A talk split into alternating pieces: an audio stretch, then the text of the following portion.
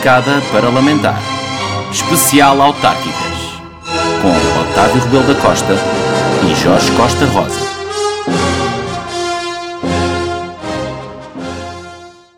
Olá a todos, bem-vindos novamente ao Bancada Parlamentar.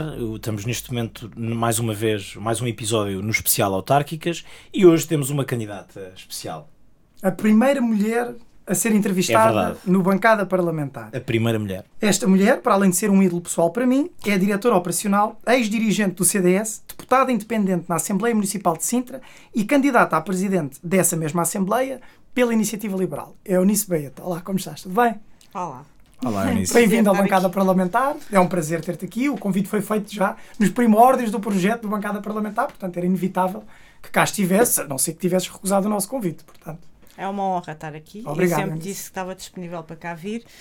E ainda é uma honra maior saber que sou a primeira mulher aqui a abrir as hostes femininas. A primeira de muitas, esperemos, podcast. Mas a primeira, que é a panagem da Iniciativa Liberal, o primeiro candidato. Há sempre o primeiro em qualquer coisa. Neste caso é a primeira mulher. Na Iniciativa Liberal é normal que isso agora vá acontecendo. Bem, para todos os efeitos, tu és a primeira candidata a presidente da Assembleia Municipal de Sintra pela Iniciativa Liberal, certo? Exatamente, esta é a primeira candidatura da Iniciativa Liberal aos órgãos autárquicos no país. E em Sintra é naturalmente a primeira candidatura. Sinto-me muito honrada por sermos nós a iniciar este processo de implementação do partido no Conselho de Sintra, trazer algum discurso um bocadinho diferente daquele que é habitual encontrarmos na política, e a Iniciativa Liberal tenho a certeza que vai contribuir com essa diferença e com essa inovação que eu acho que começa a sentir-se muita falta. É verdade. E que é a panagem do partido também. É, a Iniciativa Liberal tem uma postura muito disruptiva, sai um bocadinho daquele contexto normal de política, porque as pessoas que estão dentro da Iniciativa Liberal não têm experiência nenhuma política, estavam cansadas do balancear de um partido para outro, com o qual ninguém se identificava e que ao fim e ao cabo são muito mais idênticos, há muito mais coisas que os unem do que propriamente coisas que os separem, e portanto a Iniciativa Liberal reuniu um grupo de pessoas que, insatisfeitas obviamente com isso, resolveram meter mãos à massa e começar a fazer alguma coisa. Mas algumas, como é o teu caso, têm alguma experiência política. Queres-nos falar da tua experiência política no CDS? Sim, eu entrei no CDS há muitos anos, há mais de 15 anos. Na altura, a primeira candidatura a minha aproximação com o CDS veio de uma candidatura independente também. Eu fui candidata numa lista a uma junta de freguesia, comecei a conhecer as pessoas do PSD e do CDS em Sintra. Como sempre tive uma postura bastante liberal a nível económico, identifiquei-me com o CDS, aliás já era eleitora do CDS. Que era o único partido que tinha essa... Sim, eu era fã do Manuel Monteiro quando ele apareceu no meio político. Era um líder partidário jovem, demonstrava um dinamismo. Não era muito liberal. Não, por acaso o Manuel Monteiro até é bastante conservador. Pois. Mas tinha a juventude que eu achava que fazia falta no meio político, porque eram sempre os mesmos e havia realmente um fardo de idade pesado na política. Ainda se vê muito hoje, mas menos, graças a Deus. Naquele já tempo não era CDS, muito. Agora também o CDS tem um líder jovem, não é? Às vezes a juventude é um disfarce e ali é um bocadinho isso que eu sinto, sinceramente. Isto é uma opinião, obviamente, muito pessoal. Claro.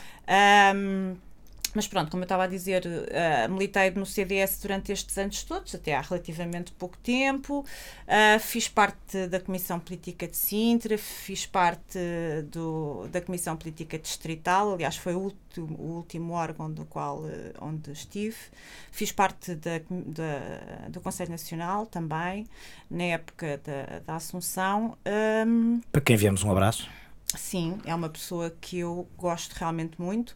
Devo-vos dizer que quando ela foi eleita, fiquei muito apreensiva com a eleição da Assunção. Foi das pessoas que me surpreendeu sempre ao longo do tempo de forma positiva e é uma pessoa que eu admiro muito por vários fatores. Um deles é a capacidade de trabalho, o mérito que ela tem.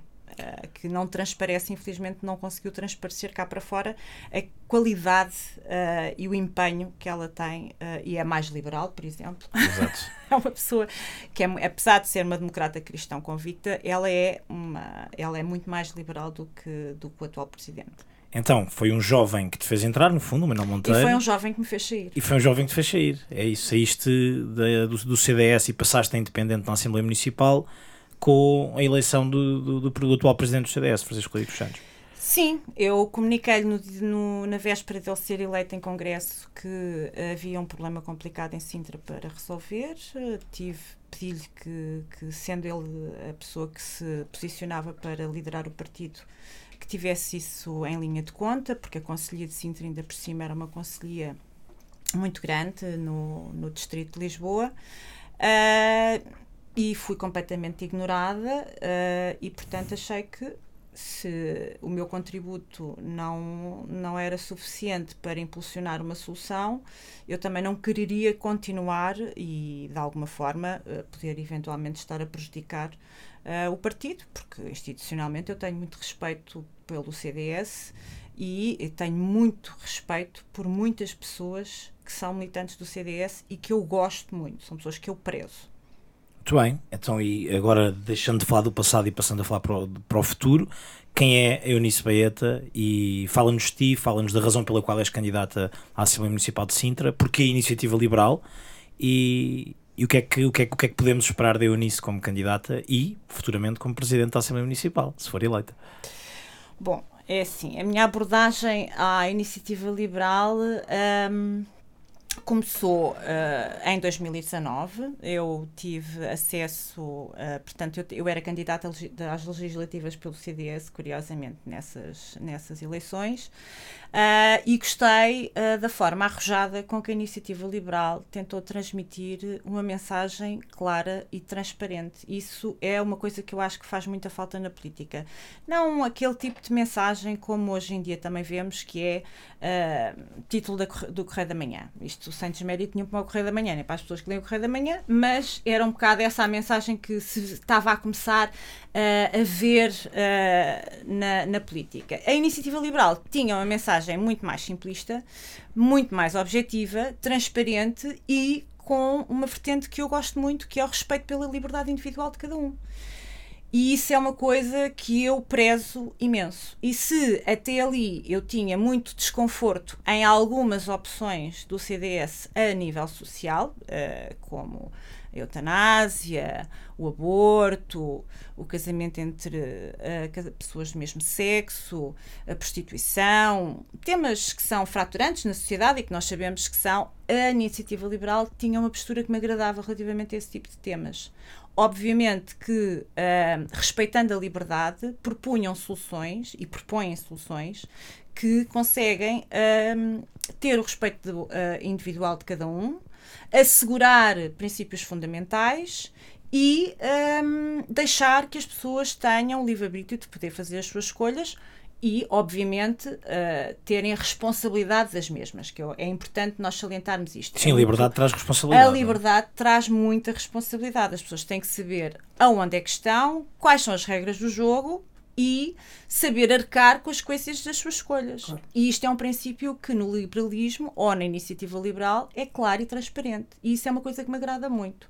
Portanto, como eu estava a dizer, em 2019 eles festejaram o 25 de novembro, que é uma data que eu festejo, claro, com muito agrado, porque efetivamente eu continuo a dizer que o 25 de novembro conseguiu-nos trazer a verdadeira democracia, porque se o 25 de abril nos trouxe a liberdade de podermos fazer as nossas opções políticas, foi o 25 de novembro que nos proporcionou poder efetivamente fazê-las. E passei num espaço, até posso dizer qual é que era, não tenho problema absolutamente nenhum, em Barcarena, e fomos lá, eu até levei o meu marido na altura, passei lá para perceber... Para quem vemos um abraço também. Exato. Um abraço para o Rui. Muito obrigada. E passei para ver e para conhecer.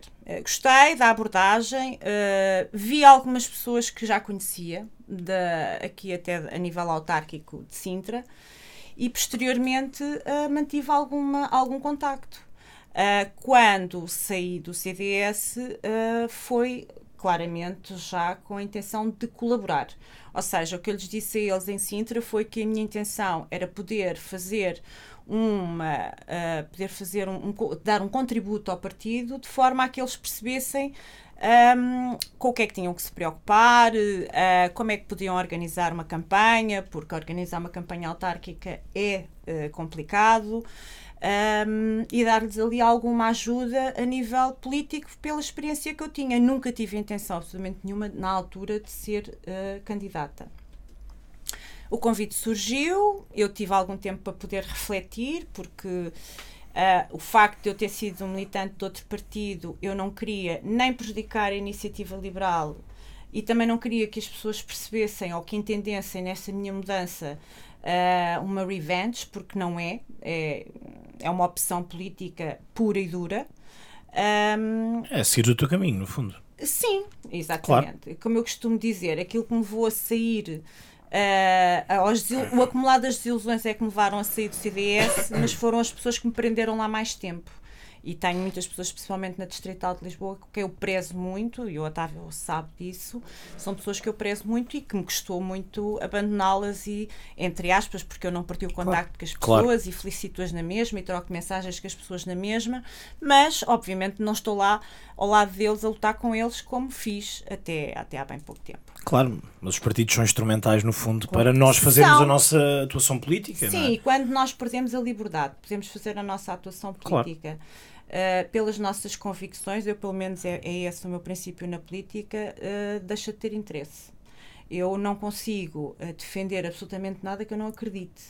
Portanto, ou fico quieta, e também não gosto de ser inerte, ou defendo aquilo que eu acredito. E por isso é que eu meti mãos à obra e decidi aceitar o convite da Iniciativa Liberal. E muito agora, bem. O que é que a Eunice tem para trazer à Assembleia Municipal de Sintra? Se for presidente, o que é que vai implementar? O que é que tem de campanha? É assim, nós temos propostas muito interessantes e muito arrojadas. Temos alguns problemas que nitidamente temos que solucionar, nomeadamente temos um problema de higiene urbana que é transversal no concelho. O Otávio está a par. E são imensas as queixas.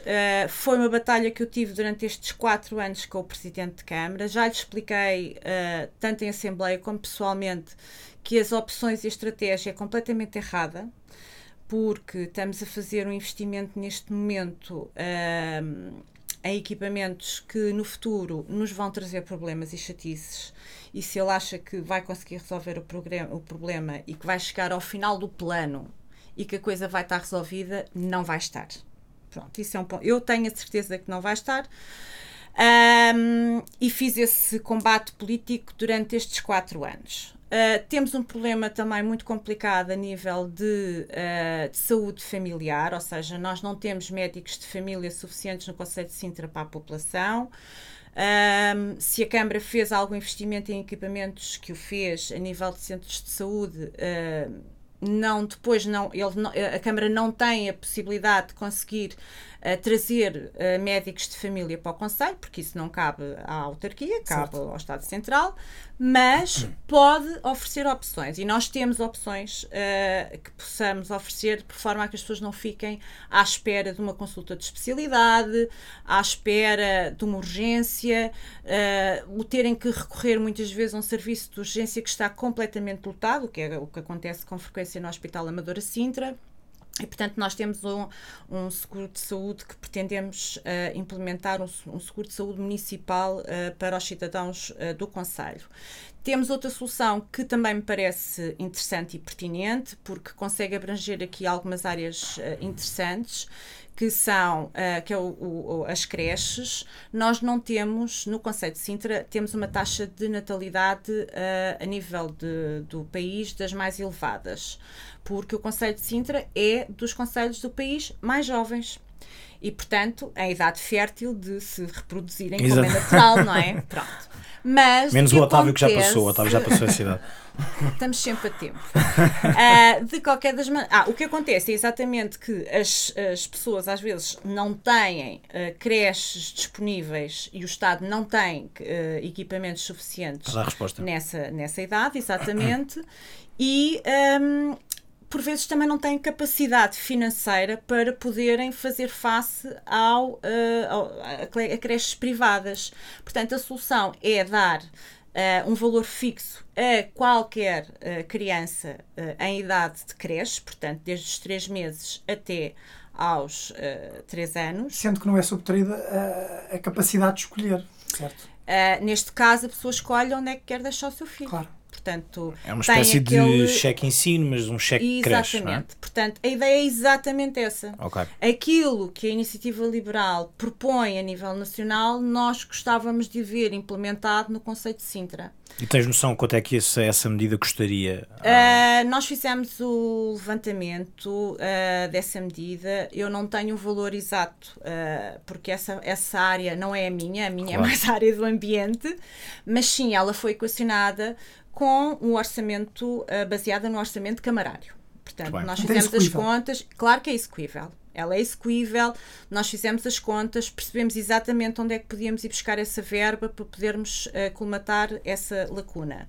Para além do que, o que isto pode eventualmente trazer no futuro, não é só uma taxa de natalidade crescente, que é aquilo que normalmente se quer, é também um investimento no Concelho. Porque o que é que isto vai eventualmente gerar? É que alguns colégios, por exemplo, que não têm aulas de infância passem a ter, sejam construídos equipamentos, nomeadamente no setor privado. Portanto, a Câmara, em vez de estar a fazer investimento nos equipamentos, destaca aquela verba para entregar às famílias. E acaba de fazer de forma indireta. Exatamente. Ou seja, isto é literalmente um impulso tanto à natalidade como à economia local. Certo. A ver se é desta que o Otávio começa a procriar, vamos lá ver. Pronto, e postos de trabalho que entretanto vão aparecer com esse tipo de medidas. Outro problema que as pessoas também se queixam, agora nesta fase da pandemia não foi tão notório, é a criminalidade. O que é que acontece? A Amadora, por exemplo, colocou sistemas de videovigilância, e a criminalidade que existia na Amadora foi desviada para os outros concelhos à volta. E se nós recebemos alguma dessa criminalidade, temos que arranjar forma de poder evitá-la. Como se os índices no concelho já fossem baixos. Sim, é verdade. Há zonas perfeitamente referenciadas, claro. As pessoas sabem perfeitamente onde é que as coisas acontecem. E então onde existe um problema de segurança em Sintra? Existe. Okay. Existe até porque até mesmo as forças de segurança no nosso concelho são muito maltratadas. A polícia, portanto, tanto a PSP como a GNR, durante este mandato chegámos a um ponto em que tínhamos esquadras que os polícias não podiam sair porque não havia carro, ponto, para fazer giros, não havia. E depois a polícia também não pode receber donativos. Ou seja, a Câmara quis, por exemplo, dar carros à PSP e à GNR e não pôde. Teve que as colocar como se fosse um comodato, ou seja, dar-lhes a cedência de utilização daqueles equipamentos. E, portanto, o Governo Central, neste caso o Ministério da Administração Interna, não investe em Sintra há muito tempo e não traz a Sintra a segurança que os cidadãos necessitam. Portanto, a nível autárquico, a única coisa que se pode fazer é investir na Polícia Municipal, que trabalha em colaboração com as forças de segurança, como a PSP e a GNR. Mas existem muitas outras opções para podermos reforçar a segurança no Concelho. Nós temos, por exemplo, uma medida que é elementar e que é fácil de resolver, que é a iluminação nas ruas. Nós temos zonas no Concelho que têm pouca iluminação. Há pessoas que, pelos vistos, se entretêm a fundir lâmpadas nos candeeiros da rua. Tem que se arranjar uma solução. E claro. As pessoas têm que se sentir seguras, porque há pessoas que não vão passear os animais à noite porque têm medo, há pessoas que vêm do trabalho, saem do comboio para ir para casa, têm medo, e há pessoas que vão trabalhar, porque nós temos que pensar que nem toda a gente trabalha das 8 às 6, ok? Há muita gente que trabalha por turnos. Madrugada. Exatamente. E essa segurança é muito importante. A videovigilância também é uma proposta que nós fazemos, mas somos cautelosos na videovigilância, até por uma questão claro. De proteção de dados e pelo respeito individual. Pela liberdade, Exatamente. Pensava que havia aqui uma incoerência, mas afinal não há. Okay. A ideia é sítios referenciados muito, por exemplo, estações de comboio, é essencial colocar videovigilância, ruas nas periferias das estações de comboio, que é onde existe maior fluxo de habitantes quando saem e entram para os comboios, porque é onde as pessoas habitualmente tentam habitar, é próximo da linha de comboio. Isso são zonas completamente identificadas que nós temos consciência que, colocando videovigilância, podemos evitar alguns crimes e podemos, inclusivamente... fiscalizar de uma forma mais... Sim, e termos prova de que, efetivamente, aquele crime foi cometido, não é? Porque, claro, às vezes, a identificação de uma testemunha pode não ser suficiente, depende de muita coisa, mas se houver um registro de imagem, é difícil da pessoa negar que estava ali, não é? Portanto, isto é prova que os liberais às vezes não escolhem sempre liberdade em relação à segurança, não é? Não, por ser a liberdade, eu acho... A liberdade de estar seguro... De estar seguro, claro, claro. Atenção. A liberdade só existe quando as pessoas se sentem seguras. Se as pessoas tiverem medo, não são livres. Não são livres. Não são verdadeiramente do seu medo. Boa. Portanto, boa. Temos que perceber que esse também é uma forma de nós irmos à procura de alguma liberdade às pessoas.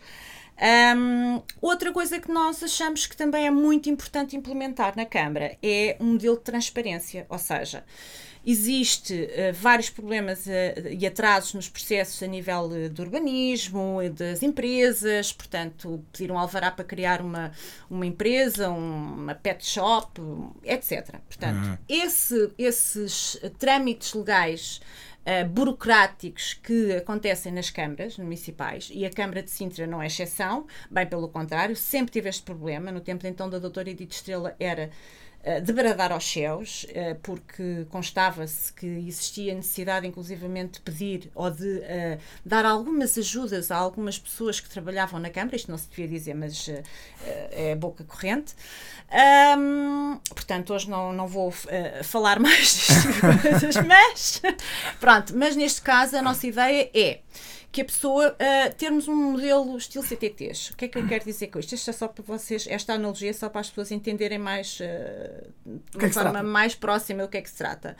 É uma aplicação que permite que a pessoa, quando entrega o processo na Câmara Municipal, saiba exatamente onde ele está. Exatamente. Está no lixo. Siga o seu processo. No fundo, como o Uber Eats, sabemos onde está a comida, se já está feita, se já está a meio do caminho. Exatamente, o CTT siga o seu pedido também. Portanto, a ideia é a pessoa saber exatamente e fiscalizar os tempos de resposta de cada um dos departamentos da Câmara, porque, por exemplo, se nós quisermos construir um IPSS no Conselho, ele requer passar por muitos departamentos. Não é só pelo Departamento de Engenharia, nem é só pela área de Arquitetura, não. Há na área da ação social também é necessário, existe também a necessidade de aprovação, existe uma série de aprovações dentro da Câmara e um processo longo. O que é que acontece? Se nós tivermos forma de fiscalizar os timings em cada uma dos departamentos, os funcionários vão se sentir... Não, mas é que até mesmo para os próprios funcionários da Câmara isto é muito importante, porque aquele funcionário da Câmara que é...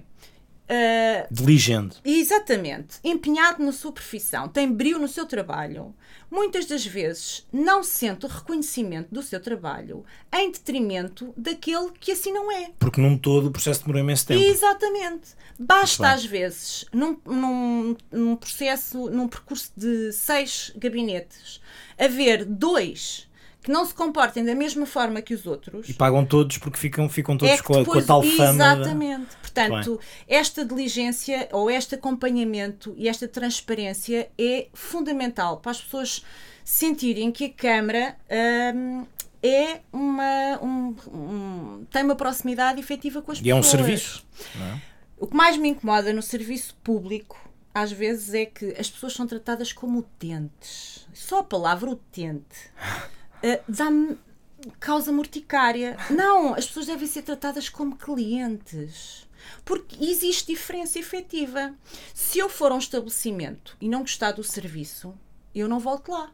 Mas, infelizmente, eu tenho que recorrer aos serviços públicos para ter algumas coisas. Portanto, eu ser tratada de qualquer maneira num serviço público e ter um serviço completamente diferente numa loja, num serviço privado, whatever, não é? Isso é que me incomoda, essa diferença. Não, não há vontade de cativar o... Nada, tratam mal as pessoas, tratam mal, pronto. Como é desprezível a forma como às vezes as pessoas são tratadas. Portanto, sim, no fundo, com a vossa proposta havia um maior escrutínio em toda a tramitação do processo, sabíamos onde é que... E era mais fácil também para o próprio Executivo da Câmara identificar onde é que está o problema, sim, se é naquele gabinete, se é no outro. Processos de melhoria nos serviços. Claro que sim. Porque nós não conseguimos ter um bom serviço se nós não o avaliarmos constantemente. E todos os serviços carecem deste tipo de avaliação. É como uma doença, não podemos curar se não fizermos o diagnóstico primeiro. Claro. Exatamente. Se não encontrarmos a causa, claro, nunca vamos conseguir resolver o problema. Vamos andar a remediar. E andar a remediar não é solução para nada. Bem pelo contrário, é uma perca de tempo. Muito bem, e de todos esses problemas que elencaste e que levantaste, quais deles é que atribuis ao atual Executivo, ao atual Presidente da Câmara e, neste caso, o outro democrata cristão, não é? O Basílio Horta. Confesso democrata cristão. Confesso democrata cristão. Doutor Basílio Horta. É sim, o Executivo camarário peca... A higiene urbana foi aquela que mais piorou durante os dois mandatos, mais ainda a partir de 2018, quando efetivamente os serviços sofreram uma alteração e com um plano mirabolante que era de uma senhora que por acaso é da Amadora, mas que era diretora delegada do SMAS. Eu nem vou enumerar o nome para não lhe dar a importância que eu acho que ela não tem. E ela delineou um plano para fazer uma alteração no serviço de recolha de resíduos no concelho. E essas alterações que ela fez foi o desastre. Ela tirou circuitos noturnos para passá-los para diurnos, no meio de Algueirão-Mem Martins. Assim, Algueirão-Mem Martins, para quem conhece Sintra, sabe que tem um fluxo de trânsito muito grande. Portanto, ter um caminhão de recolha de resíduos a fazer a recolha durante o dia ou durante a noite é completamente diferente. Claro. Posso-vos dizer que a nível de timing o rendimento é 3 vezes superior à noite do que é durante o dia. Portanto, logo aí acho que é perceptível. Já era uma opção a pôr de lado, logo. De caras. Mas pronto. Pronto, e isso foi uma coisa que ela implementou logo assim que houve em 2013 a reforma administrativa local. Porque não foi só as uniões de freguesias, mas foram também as empresas municipais que sofreram alteração com essa reforma. Nomeadamente, no caso de Sintra, houve duas que foi para fechar. Uma delas era a HPM, que era responsável pela higiene pública, e a Educa, que tinha outros pelouros na área da educação. Pronto. E estas foram aquelas que se entendeu que tinham que fechar. No caso dos resíduos, passaram todos para os SMAS e este plano foi delineado pela diretora dos SMAS. Este é um problema que eu literalmente entrego ao Dr. Basílio Horta, porque ele embirrou que tinha que continuar aquele plano. Quando foi alertado inúmeras vezes, percebeu pelo número de reclamações e pelas vezes que foi abordado e confrontado com a situação, de que aquela tinham sido escolhas erradas. Devia estar ocupado, doutor Basílio. Muito. Outros problemas que emanaram neste executivo foi a mobilidade. Ou seja, nós não temos um plano de mobilidade há muito que é reclamado. Aí, curiosamente, em determinada altura falou-se nisso. Quem continua a insistir nesse assunto, eu também não fiz fim-capé, porque acho que não adianta haver 2 partidos a fazerem barulho com os mesmos temas, e o Bloco de Esquerda, nesse aspecto, fez barulho durante muito tempo com o plano de mobilidade. Colocaram as ciclovias para calar o Bloco de Esquerda, em Sintra, que, pronto, são muito giras, mas habitualmente vêm-se lá pessoas a passear crianças de carrinho e cães, bicicletas propriamente não tanto. O carrinho também tem rodas, não é? Sim, mas nós, graças a Deus, em Sintra temos muitos sítios com passeios largos. Portanto, não precisávamos montar uma ciclovia nem gastar aquilo que gastámos para ter um espaço para as pessoas poderem passear as crianças. É assim, eu não tenho nada contra as ciclovias, mas não acho que é por aí o plano de mobilidade. Então, para por mim, onde é que passa o plano de mobilidade? É os transportes públicos. O plano de mobilidade é ter uma boa rede de transportes públicos, que seja eficiente, que tragam as pessoas e que façam com que as pessoas não sintam a necessidade de se deslocar de carro para ir trabalhar, para o seu dia-a-dia, porque se nós tivermos um bom plano de mobilidade e uma boa rede de transportes públicos, as pessoas não vão ter o problema de estacionar o carro ao pé da estação para apanhar o comboio para ir trabalhar. Claro. E nós temos pessoas da zona rural que vêm de carro, eu dou um exemplo, de Montelavar, por exemplo, vêm todos os dias de manhã, vêm imensas pessoas de carro para a estação da Portela de Sintra estacionar o carro para irem apanhar o comboio. Se aquelas pessoas tivessem um circuito que as trouxessem até à estação de comboio, elas não tinham necessidade de trazer carro. E se agora, por acaso, até temos um parque que é gratuito, todos os lugares de estacionamento ali à volta são pagos. Porque existe necessidade de ter lugares para o comércio local. Também temos que pensar que essas pessoas também têm que ganhar dinheiro, porque senão não comem. Há lojas abertas que não têm lugares para estacionar em Mem Martins à porta. Se não forem pagos, as pessoas não têm lugares. Ou então implementem uma rede de lugares, como se faz em França, de 15 minutos. Existem 2 lugares à porta daqueles estabelecimentos, 2 lugares, por exemplo, ou 3, em que as pessoas podem estar numa permanência máxima de 15 minutos. Serve para ir à farmácia, serve para ir comprar pão, para tomar um café, para ir a uma loja comprar alguma coisa. Agora, os comerciantes locais também precisam que estes lugares existam para as pessoas poderem, para haver rotatividade. Porque senão, eu, por exemplo, posso-vos dizer que existe uma loja que eu gosto de ir ao pé de Algueirão-Mem Martins, ao pé da estação. Eu, cada vez que lá vou, chateia-me porque dou não sei quantas voltas para conseguir estacionar o carro. Eu vejo pessoas em Monte Abrão, por exemplo, que têm imensa dificuldade em estacionar. Já nem digo à porta de casa, para estacionar. Eu moro em Queluz e estaciono na Amadora. Pronto, por exemplo. Eu estaciono no Conselho. O Bairro das Quintelas é um excelente exemplo. O Bairro das Quintelas sempre teve esse problema. Para já, porque ele foi mal planeado. Porque neste país não se planeia nada. Os problemas criam-se e depois resolvem-se. E o que aconteceu foi exatamente isso. Pois resolvem-se de 4 em 4 anos. Alguns, exatamente. Vão-se resolvendo ali perto das eleições, muito perto. Não há planeamento, não há planeamento. E aqueles prédios foram construídos sem garagem. E existe, exatamente. E não há nem sequer lugares suficientes para cada um dos fogos. Portanto, esqueça, ali há um problema muito grave. Há um problema grave ali. E há ali e em muitos sítios. Na Tapada das Mercês, Monte Abrão está igual. É um problema que... há muitos sítios em Sintra, excepto a zona rural, que têm e que sentem esse problema, o problema do estacionamento. E a rede de transportes viria a colmatar. Porque aquilo que, por exemplo, Cascais fez... Essa é a proposta da Iniciativa Liberal. É. Muito nós bem. Temos uma proposta de fazer uns minibus, ou de ter uma rede de minibus, que, aliás, a EMES agora até pode ter transporte. Portanto, esse monopólio até pode ficar nas mãos da EMES. Mas que façam alguma coisa...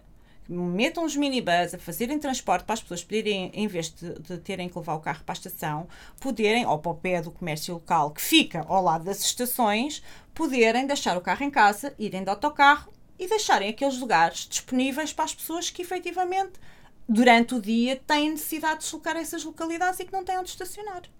Claro. Muito bem. Há pouco falaste precisamente que a tua área era a área do ambiente. Quais é que são as propostas da Iniciativa Liberal na área do ambiente? Bom, antes de mais, reestruturar, obviamente, a recolha de resíduos urbanos. Sim, é obviamente. E a limpeza, porque o problema dos resíduos não reside só na recolha, reside também na limpeza, porque o facto de a assiduidade de limpeza dos contentores não ser aquela que era antigamente fez com que aparecesse em Massamá, Queluz e Cacém, ratos, baratas, etc. Baratas? Baratas em Sintra? É verdade, há pouco tempo ouvi falar da história das baratas. Sim, é verdade. Nunca ouvi falar em Queluz Belas, não existe. É uma consequência direta desse problema dos resíduos. A construção dos ecocentros foi uma batalha que eu tive desde 2017, que o Dr. Basílio Horta me fez à vontade. É verdade. Houve coisas que eu consegui conquistar. Esta foi uma delas e fico muito orgulhosa que ele o tenha feito, porque ele também se consciencializou que era uma forma de conseguir retirar um problema que nós temos constantemente no Concelho de Sintra, que é os despejos ilegais. E os ecocentros vamos tentar com essa medida se consiga resolver o problema. O meu grande sonho era, efetivamente, ter uma central de biomassa. porque acho que a produção de energia limpa é uma coisa, é naquilo onde nós devemos apostar mais, e acho que a tal da bazuca teria sido um bom investimento, porque aquilo é uma central relativamente cara, mas que se calhar ali uma série de conselhos à volta de Sintra poderiam unidos conseguir construí-lo, implementar esse sistema, porque nós temos um parque natural que precisa ser limpo constantemente, as pessoas limpam os seus quintais constantemente, nós temos uma zona rural com muitos terrenos, e essa recolha cria energia, e portanto a biomassa acho que seria também uma forma de nós termos no horizonte um concelho mais limpo e mais verde. Outra coisa que eu acho que é urgente, e já estamos muito atrasados, é a implementação de estacionamento com carga elétrica. Energia. Exatamente. Por exemplo, eu acho inconcebível ele querer obrigar os transportes dos animadores turísticos passarem a ser elétricos. Eu concordaria com ele se existissem condições. É que não existem. Okay. E dar-vos um exemplo. As pessoas odeiam os tuk-tuks porque fazem barulho, porque são ruidosos, são muito chatos, andam devagar, etc. Mas, se eles fossem elétricos, metade dos problemas, e se calhar 80% das reclamações, desaparecia.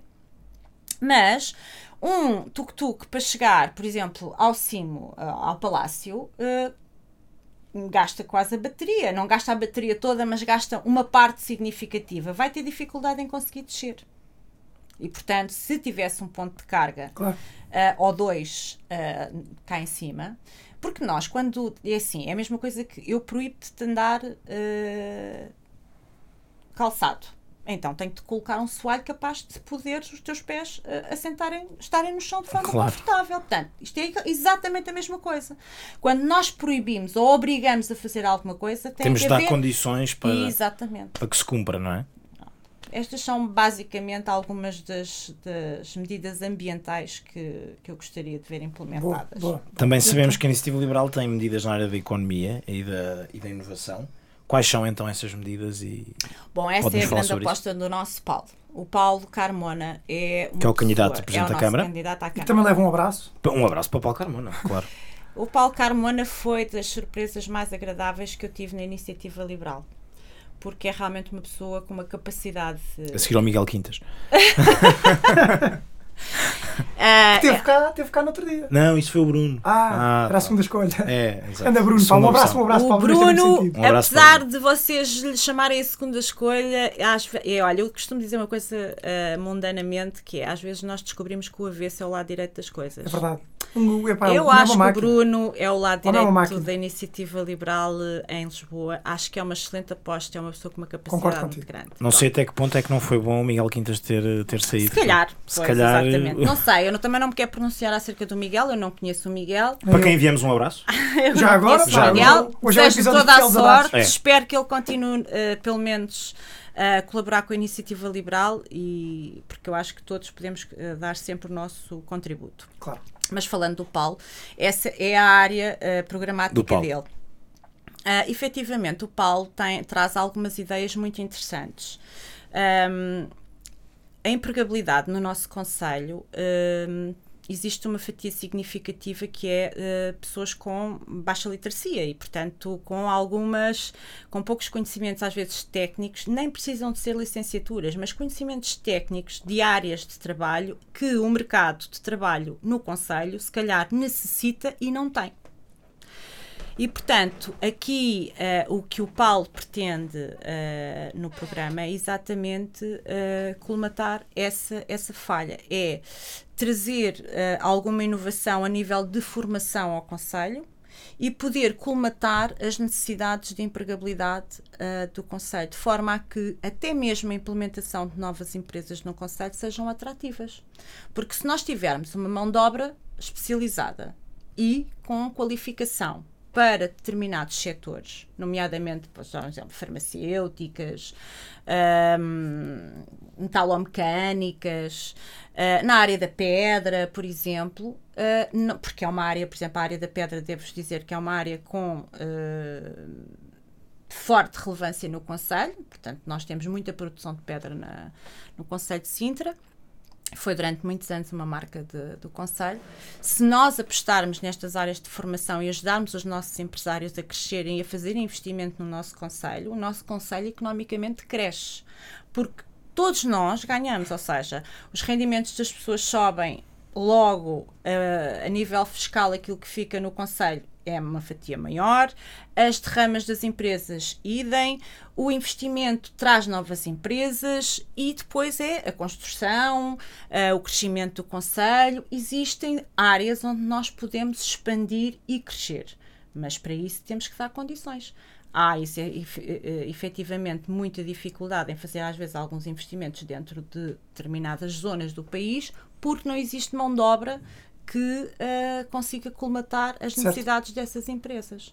Esse investimento, se for feito, ou pelo menos incentivado, em parceria e a criar aqui uma sinergia entre todos os interessados neste crescimento, conseguimos, se calhar, fazer com que o nosso Conselho cresça economicamente.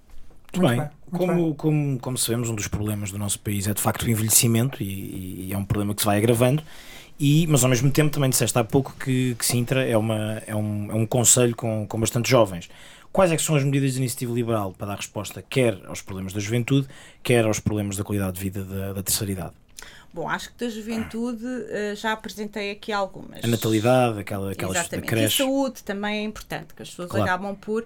Às vezes nós escolhemos um bocadinho o sítio onde queremos viver, não só porque gostamos do local, mas porque temos as infraestruturas que necessitamos para ter uma vida minimamente confortável. E isto também é importante as pessoas começarem a pensar as coisas um bocadinho por aí. A nível dos idosos, e dizer que efetivamente nós temos, apesar de sermos um concelho jovem, atenção que Sintra tem mais de 380 mil habitantes e portanto tem uma fatia significativa de idosos e tem problemas com esses idosos. O que é que acontece? Acontece que muitas das vezes existem idosos que têm alta hospitalar e não saem do hospital, continuam nas enfermarias no hospital. O Amadora Sintra até há uns anos atrás tinha uma enfermaria que só tinha doentes com alta. Isto é um facto. E havia mais doentes com alta espalhados pelo hospital. Porquê? Porque as pessoas não têm condições. Ou ficam em casa com os seus idosos e não vão trabalhar e depois não comem. Ou, para poderem trabalhar, não podem ficar com os seus idosos. Portanto, há aqui um problema de locais onde possamos eventualmente deixá-los, não é? Existem alguns projetos no Conselho que estão em fase de aprovação, mas lá está, como os processos burocráticos na Câmara de Sintra demoram uma eternidade, nós continuamos à espera que essas coisas aconteçam e às vezes quando acontecem já vêm tarde, porque depois a necessidade já não é aquela, é maior e é exatamente isso que vai acontecer. Nós temos um princípio, a Iniciativa Liberal tem um princípio que me agrada bastante, que é exatamente a parceria com os privados. Existe aqui uma necessidade de impulsionar este tipo de investimentos também. A aprovação e a agilidade deste tipo de processos é o primeiro passo a fazer, porque aqueles que estão disponíveis para investir e que querem construir lares residenciais para idosos, centros de dia, etc., deveriam ter os seus processos aprovados com alguma celeridade, porque aquilo são equipamentos que vão beneficiar o Conselho e vão colmatar uma falta efetiva que existe. Portanto, enquanto nós não interiorizarmos que é necessário deixar que esse tipo de investimentos avancem, impulsioná-los e ajudá-los, nós vamos continuar a correr atrás do prejuízo, que é aquilo que acontece em Sintra. Portanto, se nós queremos colmatar este problema, temos que dar a mão aos privados e perceber aonde é que estão as falhas para podermos ajudá-los. Portanto, a nossa ideia sempre foi ter este jogo de parceria com aqueles que estão no terreno, na área social. Muito bem, obrigado, Eunice. Nós temos aqui, nós estamos num especial autárquicas, como acho que estás a par, mas que temos um segmento, uma rubrica habitual no nosso programa, que é o Dicotomias, uma espécie Fomos nós que inventámos, claro, já há aí umas imitações, sempre, já há umas imitações baratas, umas dicotomias da Wish, mas as nossas são as originais e, portanto, para começar, e portanto são respostas 50-50, temos duas opções, geralmente são duas más ou duas... e escolhe-se uma em detrimento da outra. E se quiseres justificar, justificas. Se não quiseres justificar, não justificas. Exatamente. E temos um joker, não é? Temos de ser justos. Não tínhamos nada disto, mas há sempre uma balda para toda a gente. Portanto, não és diferente, vais ter de ter uma balda também. Uma balda. Agora, não sabes quantas dicotomias são e, portanto, tens de ter algum cuidado. Até agora todos utilizaram pelo menos uma vez a bala. Depois temos alguns, como o Alexandre Poço, que utilizaram quase em todas. Só balas. Pronto. Entretanto, ele agora deve estar a tirar-se um avião, não sei. Mas vamos passar então para as dicotomias. Quem tinha maior probabilidade de obter o melhor resultado nas presidenciais? Tiago Maia ou Carlos Guimarães Pinto? O Carlos Guimarães Pinto, provavelmente. Não queres justificar? Posso justificar, não, porque o balanço dele seria seguramente maior do que o Tiago. Não que eu acho que o Tiago seja um mau candidato, bem pelo contrário. Claro. O Tiago foi das pessoas que mais me surpreendeu nas presidenciais. Adorei a forma, a abordagem dele, a calma dele. Ainda por cima com a figura dele, porque ninguém estava à espera que dali saísse... Claro. Aquela pessoa, e foi muito bom o percurso dele. Não digo isto com desmérito absolutamente nenhum ao Tiago, mas eu acho que o Carlos... Não, nós temos que perceber, o Carlos foi a cara da Iniciativa Liberal durante as legislativas. E se a Iniciativa Liberal elegeu um deputado, apesar de não ter sido ele, que era porque ele vinha do Círculo do Porto e que teve quase. Foi graças ao Carlos. E o Carlos é efetivamente uma pessoa realmente muito boa. Desculpa, Coutinho, mas... também. Mas ele sabe que eu gosto dele.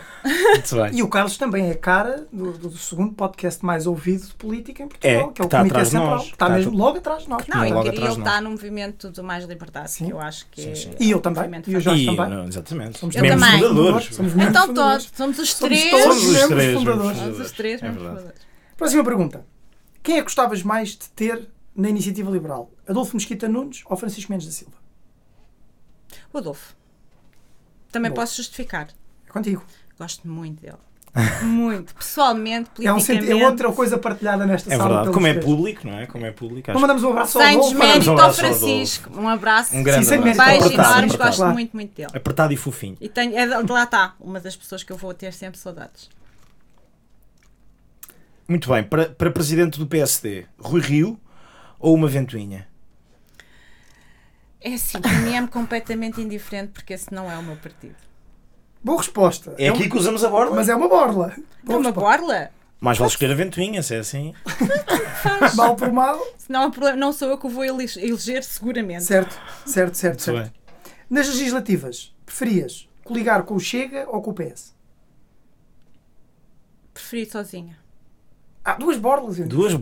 Chega, nós a pensar que era a primeira mulher e a primeira vez que ninguém usava borlas, mas afinal... Eu não tenho nada contra o Chega, sinceramente. Tenho mais coisas contra o Partido Socialista, se calhar porque eles já governaram durante muitos anos e porque têm feito muitos disparates uns atrás dos outros. A declaração polémica, pronto. Mas pronto, temos aqui uma declaração polémica. Portanto, o Chega... não consigo... Tem algumas coisas com que eu concordo, com que eles dizem que eu concordo, efetivamente. Nunca me debrucei muito.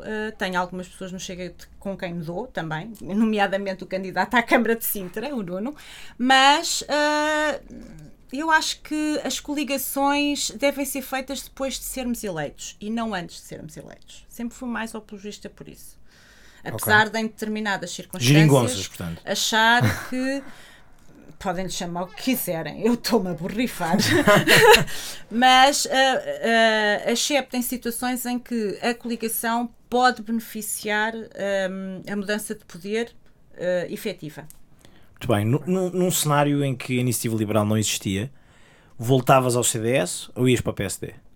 Nem um nem outro. Não voltava nem para um e também não entrava no outro, porque tive alguns convites ao longo destes anos para ir para o PSD e nunca fui. Para curar Sintra. Eles que façam o que eles entenderem. Eu acho que naquilo que eu concordar das propostas que eles tiverem para apresentar, lá estarei para ajudar. Aquilo que eu achar que não é benéfico para a minha terra e para o meu concelho, lamento, não estarei. Muito bem. Pedro Nuno Santos ou Fernando Medina? Para clássico. Jantar, preferidos? Para jantar, por exemplo. Olha, mal por mal prefiro Medina. Já sabes que és tu a pagar 2 xuxas, pois, tu é que pagas o jantar. Ou pagamos todos. Pagamos todos, é grátis. É? O jantar vais é grátis. Vais tu jantar, mas nós pagamos. O jantar é grátis. Para o CDS, mas neste caso no passado, não sendo eleito Francisco Rodrigues Santos, João Almeida ou Filipe Lobo Dávila? Filipe Lobo Dávila. Rápida. Também posso justificar. Rápida essa. Não, porque foi literalmente a pessoa que eu achei que seria aquela que iria apanhar todas as pontas soltas, porque não tinha... Ele sempre foi muito coerente. Eu fui conselheira nacional durante o período mais crítico da Assunção Cristas. Uhum. Estive lá, ouvi aquilo que toda a gente disse e ouvi o Filipe com muita atenção. E o Filipe foi sempre uma oposição interna da Assunção desde o primeiro dia. Para já. Sempre a oposição interna do Filipe sempre foi feita nos órgãos próprios. Começa logo por aí. Certo. Ele, todas as vezes que teve que apresentar críticas, foi em Conselho Nacional. Depois, ele sempre foi aquele que foi coerente nas críticas que fez. Algumas das quais, apesar de eu ter apoiado sempre a Assunção Cristas, apesar disso, eu achava que as críticas, eu concordava com elas, nomeadamente a mensagem do CDS. Eu achava que a mensagem do CDS devia de ser mais simplista, mais objetiva e mais clara. E o Filipe tinha exatamente a mesma opinião que eu. Essas propostas na moção Juntos pelo Futuro. Pronto. Estive com o Filipe numa moção que ele apresentou anterior e fiz parte da lista também para o Conselho Nacional dele no primeiro mandato da Assunção Cristas e no segundo mandato fui na lista da Assunção, mas quando viemos ao Congresso para eleger o Francisco, eu preferia que o Francisco tivesse dado apoio ao Filipe do e que não o contrário. Foi uma desilusão para ti o Filipe ter apoiado o Francisco? O Filipe, apesar de me ter desiludido na forma como tudo se desenrolou naquele congresso, houve ali algumas coisas que eu não gostei, e efetivamente, ele conseguiu limpar a barra dele, como dizem os brasileiros, quando ele optou por sair da Comissão Política Nacional, ou neste caso da Comissão Executiva, porque não se identificava com o que estava a acontecer. Sim, porque eu acho que ele deu espaço de manobra ao Francisco para ele fazer aquilo que ele...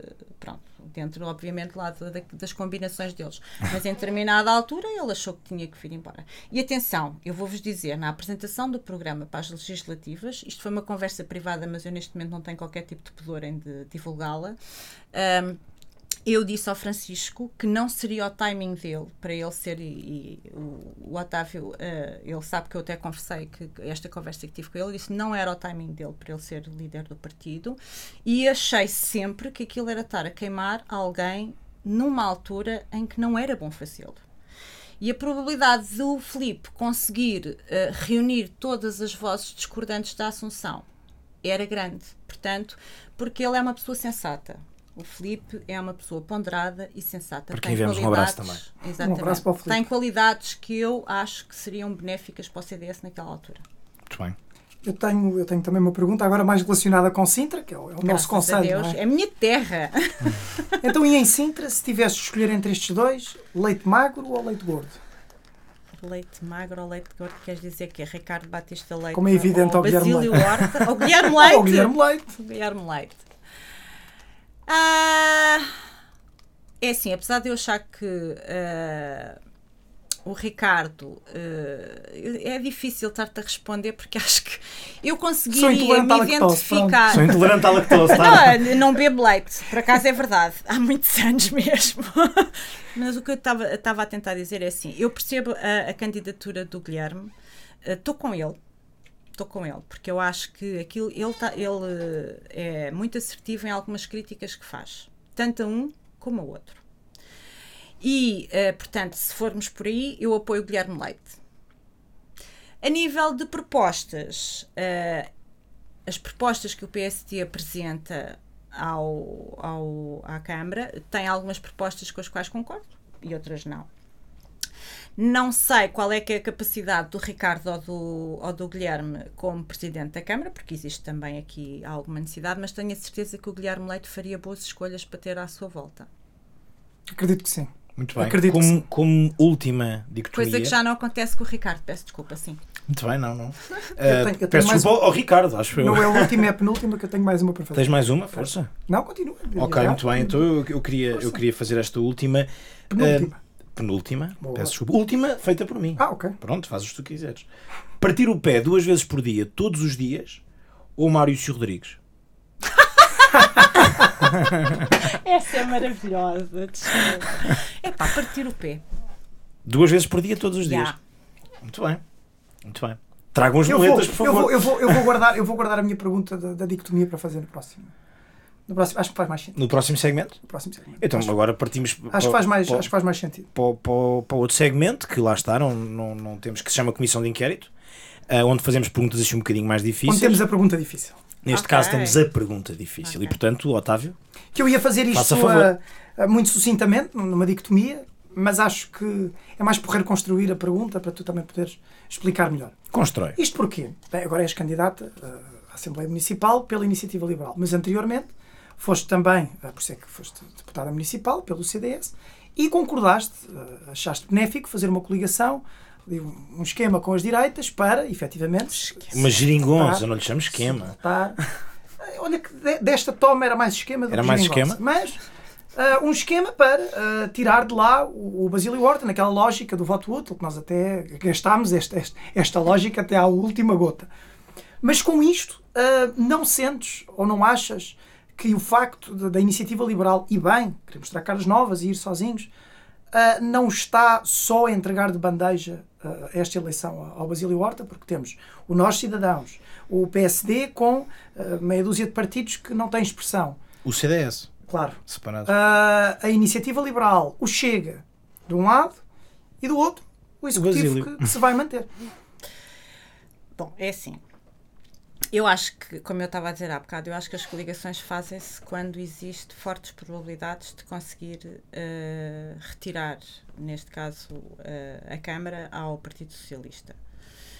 E eu apoiei em 2017 uma coligação porque o candidato, neste caso Marco Almeida, era uma pessoa que merecia a confiança dos sintrenses. E merecia, provado, em 2013, porque ele em 2013 teve uma diferença de 1.300 votos para o Basílio. O PST com o CDS, mais MPT e mais, teve 13%. E isto foi um resultado que nunca tinha acontecido, não é? Ou pelo menos desde o tempo em que eu sou autarca ou que estou nestas lides, em Sintra. Portanto, eu tinha a forte convicção, e como humana também erro, tinha a forte convicção que aquela era a probabilidade de se poder efetivamente retirar a Câmara ao Partido Socialista. Certo é que em 2013 essa coligação, ou aliás, o CDS teve a oportunidade de apoiar o Marco Almeida e não o fez, e eu gostava de salientar tornar público que eu fui sempre a favor de que o CDS, por exemplo, em 2013, tivesse feito do Marco Almeida o seu candidato. Porque o Marco Almeida, quer queiramos, quer não, tem anos de autarca em Sintra. Ele é professor, mas na realidade o que ele tem... Exatamente. E as pessoas reconhecem isso. Se não fosse assim, não tinha o resultado. E gostam dele, as pessoas gostam do Marco. E eu também gosto dele e também posso mandar um abraço. Um abraço.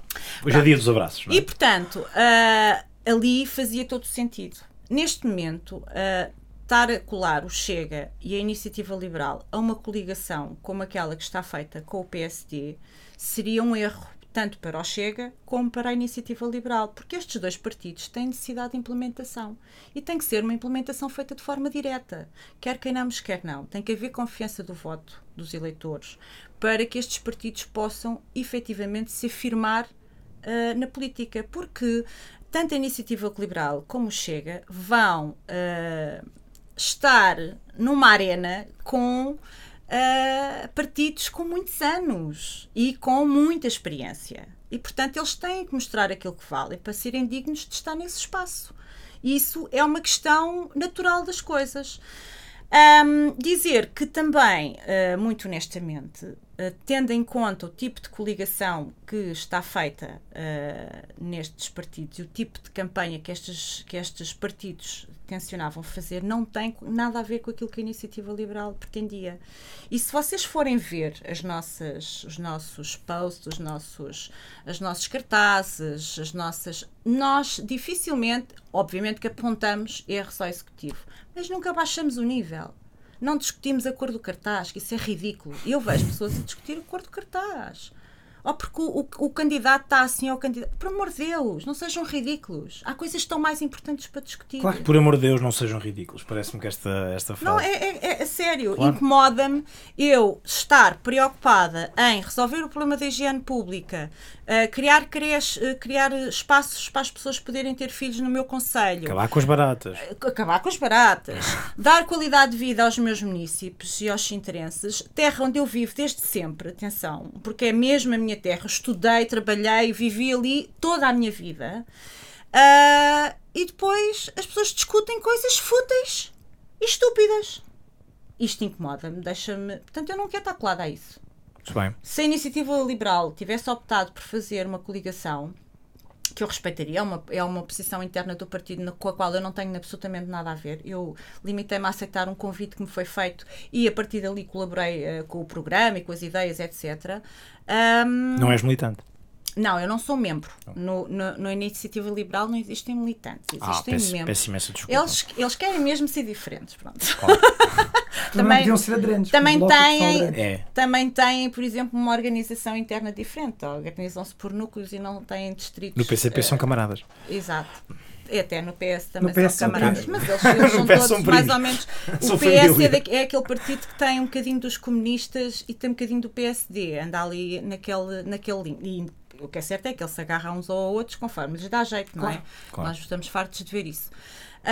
Mas pronto, acho que não faz sentido, nesta altura, a implementação partidária de partidos novos ser feita de outra forma que não assim.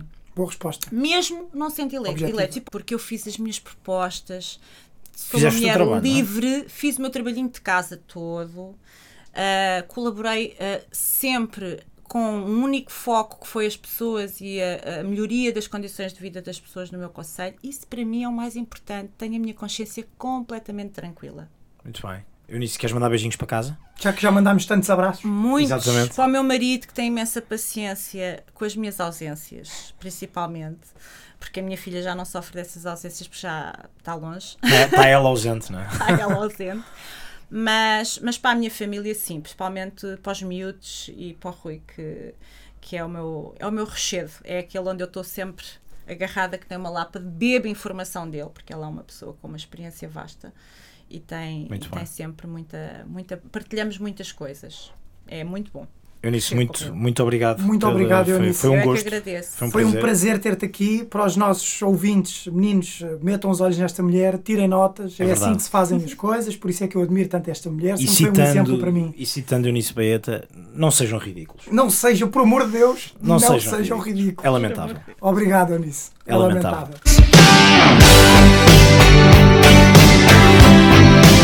Não tenho paciência para botas de elástico.